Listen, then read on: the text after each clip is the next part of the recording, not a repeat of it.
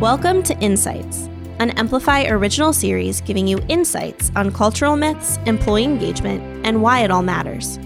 I'm Nicole. Last week, we explored meaning in detail while unearthing how the HR team can work more closely with the executive team to create real change. Before we break that down, I want to take one more step back. When we talk about employee engagement, are we all really speaking the same language?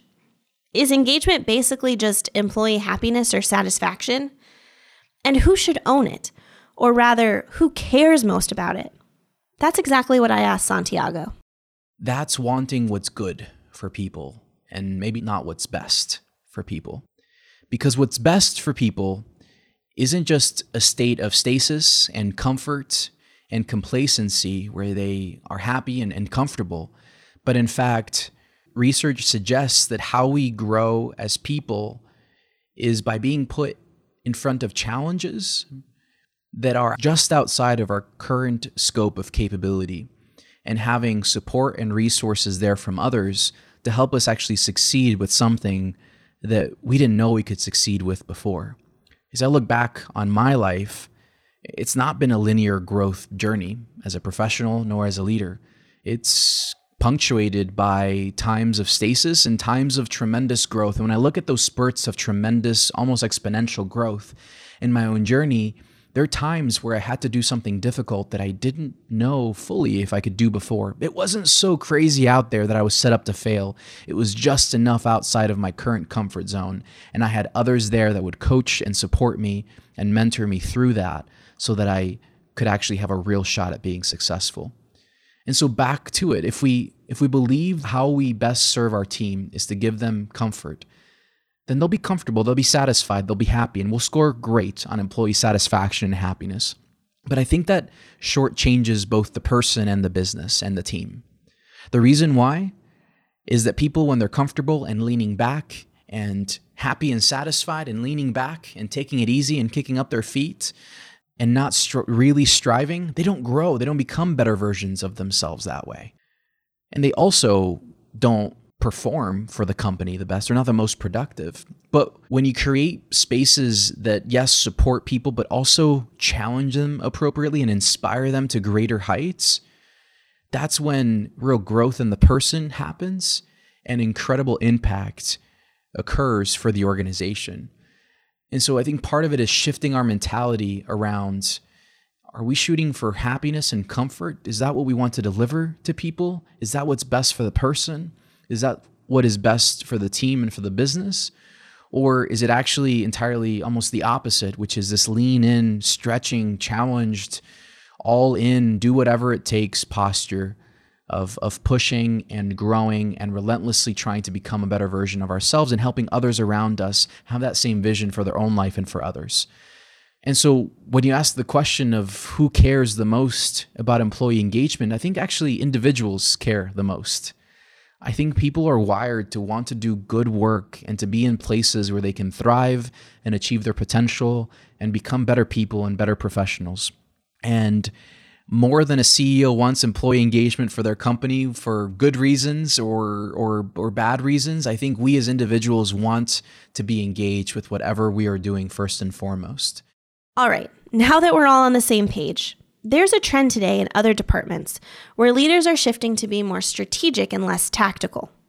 Yet, because of the task manager history of the HR function, we run into this obstacle of creating a new way of thinking for this team. Has it sunk in yet?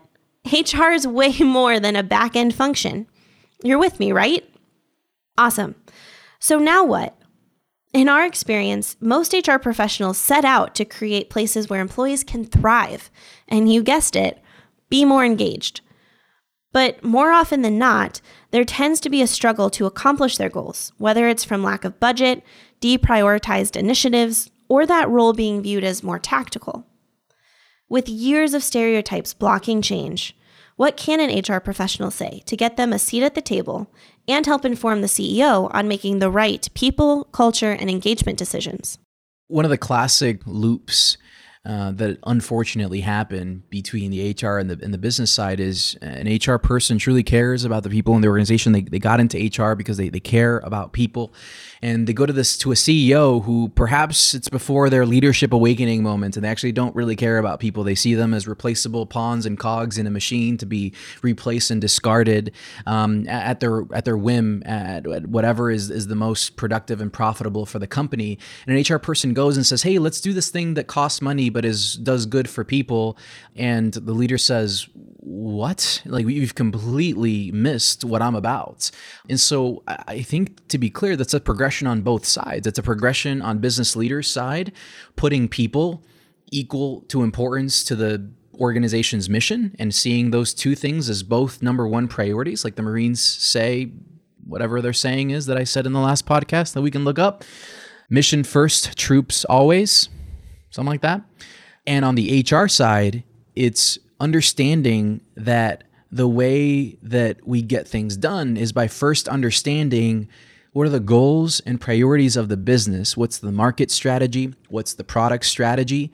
And how, as an HR professional, do I wrestle and deeply understand the business strategy and develop a people and a culture strategy that serves the business's needs and the needs of employees alike?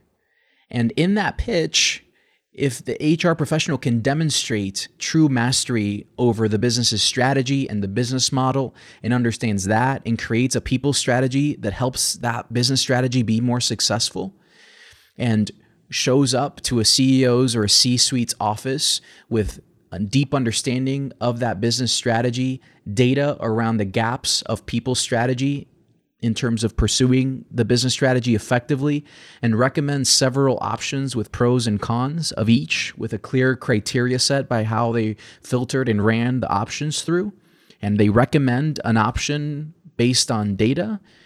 That can be an incredibly powerful conversation where perhaps that business leader is significantly more likely to be receptive to doing what's right for people if it's also what's right for the business.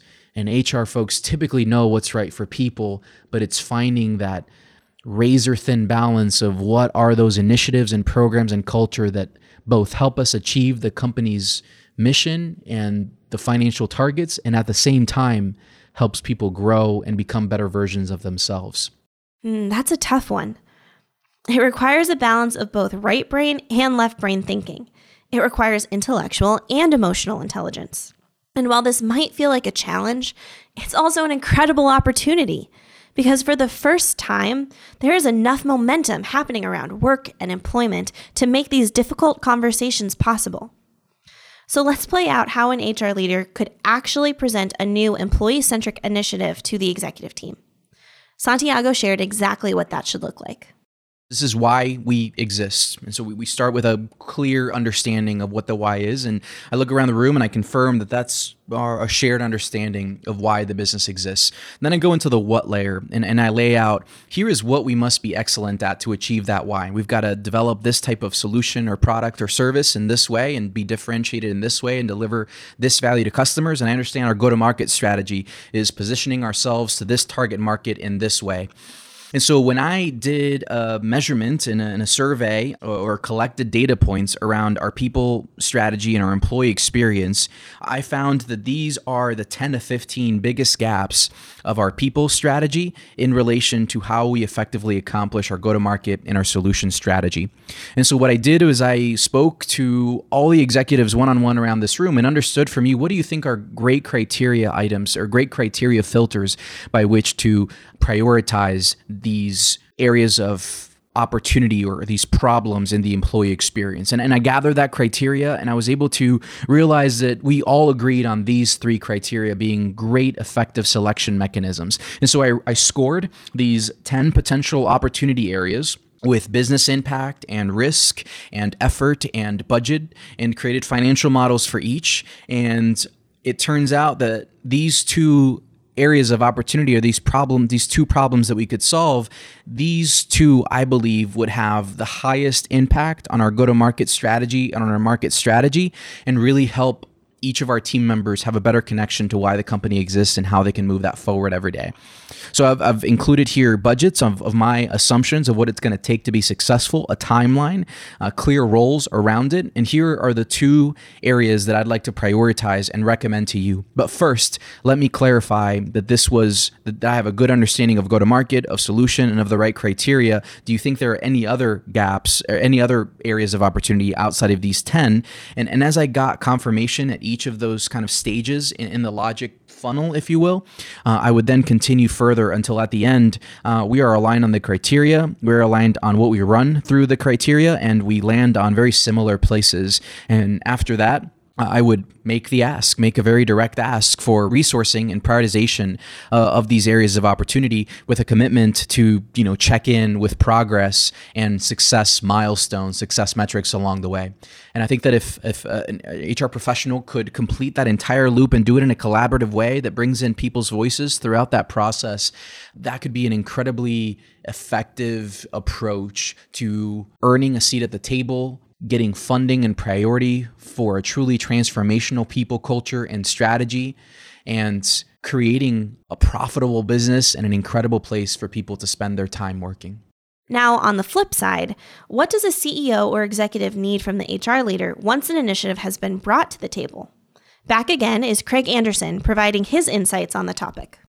I think to work toe to toe with the C suite is one, to make sure that they are having ongoing discussions. The CEO probably doesn't have time to implement or create all the programs. And I think that's one of the things that when I was running student connections, I struggled with was I wanted to do all these things, but for me to do them all and run the business was more than I could fit onto my plate. So I think the value for the HR leader is to kind of crystallize that vision of the CEO and take the ideas of engagement that come from them and then the expertise of helping to kind of build and tailor those programs to the personality of the leader and the culture of the company so that they can kind of turn all that into engagement efforts that actually will work. While Santiago provided us with a specific roadmap for approaching the CEO, I wanted to get even more insights on how to truly change the HR role to take on complex problems.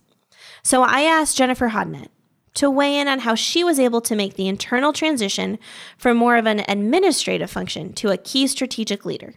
In my situation, you know, I had the unique opportunity that we work in the same office and, you know, I would get to float ideas by him on a frequent basis and, you know, just kind of pick his brain on, on what he was thinking and what he felt mattered to the business.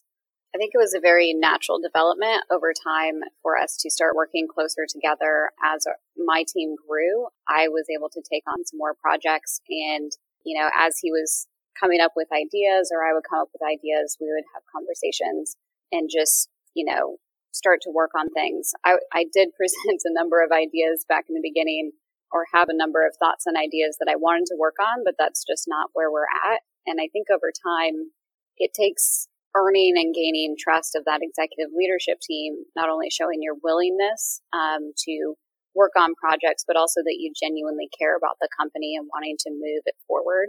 As an HR person, learning to see things from the business perspective, even though in HR, a lot of times we sit in this box where we think very black and white what's right, what's wrong, what we should, what we shouldn't do. I think taking the time to understand how that impacts business, you know, sometimes we have to say no but understanding that business impact, asking those questions and really connecting with the business needs and what matters on that front, I think can really help earn that trust and respect of the executive team. Not only showing willingness, but understanding of, you know, how it challenges the business, how it moves things forward or how it, it stalls things. You know, there's been many times I've given a recommendation saying, Hey, we need to do this because it's the, you know, legally compliant thing to do or what have you. But you know, I also express, I'm like, I know this is hard. I know this doesn't make sense. And, you know, but it's what we have to do and connecting with some of our leaders on, on that front. So they don't feel like we're just mandating things because it's fun, you know, that we understand their perspective and that it causes a struggle for them from time to time. I think that really helps build that relationship and that perception, um, both from the executive team and from some of our, you know, midline managers that we know where they're coming from and, and we see it from their view as well. One of the biggest takeaways from these conversations is that it's a two way street. The CEO can give more opportunity to the HR leaders by involving them on the business side, discussions related to sales, growth, development. And for the HR leader, it's about leaning in and seeking out opportunities to understand the company's objectives, the goals, and then ensuring that what they recommend aligns. I think Jennifer illustrates this best. We have this phrase like you you don't want to let the tail wag the dog, let the dog wag the tail. And really HR, we don't want to run the business, but then the business doesn't necessarily need to run HR, but they really need to be well connected and attuned to what those needs are and what the business is trying to accomplish so they can really effectively, you know, contribute. So I think bottom line by involving them in some of those broader discussions, uh, it can really help them, you know, not only have ideas to to help from their perspective, but you know, I think they'll bring something to the table sometimes that, that you didn't expect initially. I'm not saying that they'll always agree, but that's not really the point. The point is to foster collaboration and encourage both parties to put the employee at the center of the conversation. Because that's what it's all about, isn't it? The person. I think that our role as business leaders is to hire for potential and for right fit in the role in the organization, and then to invest in the whole person and really help them understand how they can best contribute to the company's strategy and how they can grow not only as a professional to hit the business's goals, but how they can grow also as a person. And as we, as people managers, invest into the whole person inside of our teams, performance just happens. It's the byproduct of a good fit with the role in the organization and us as leaders investing in the whole person. And as we help people become their best selves, performance just happens. It's the byproduct of good leadership and management. What better way to end our first Insight series?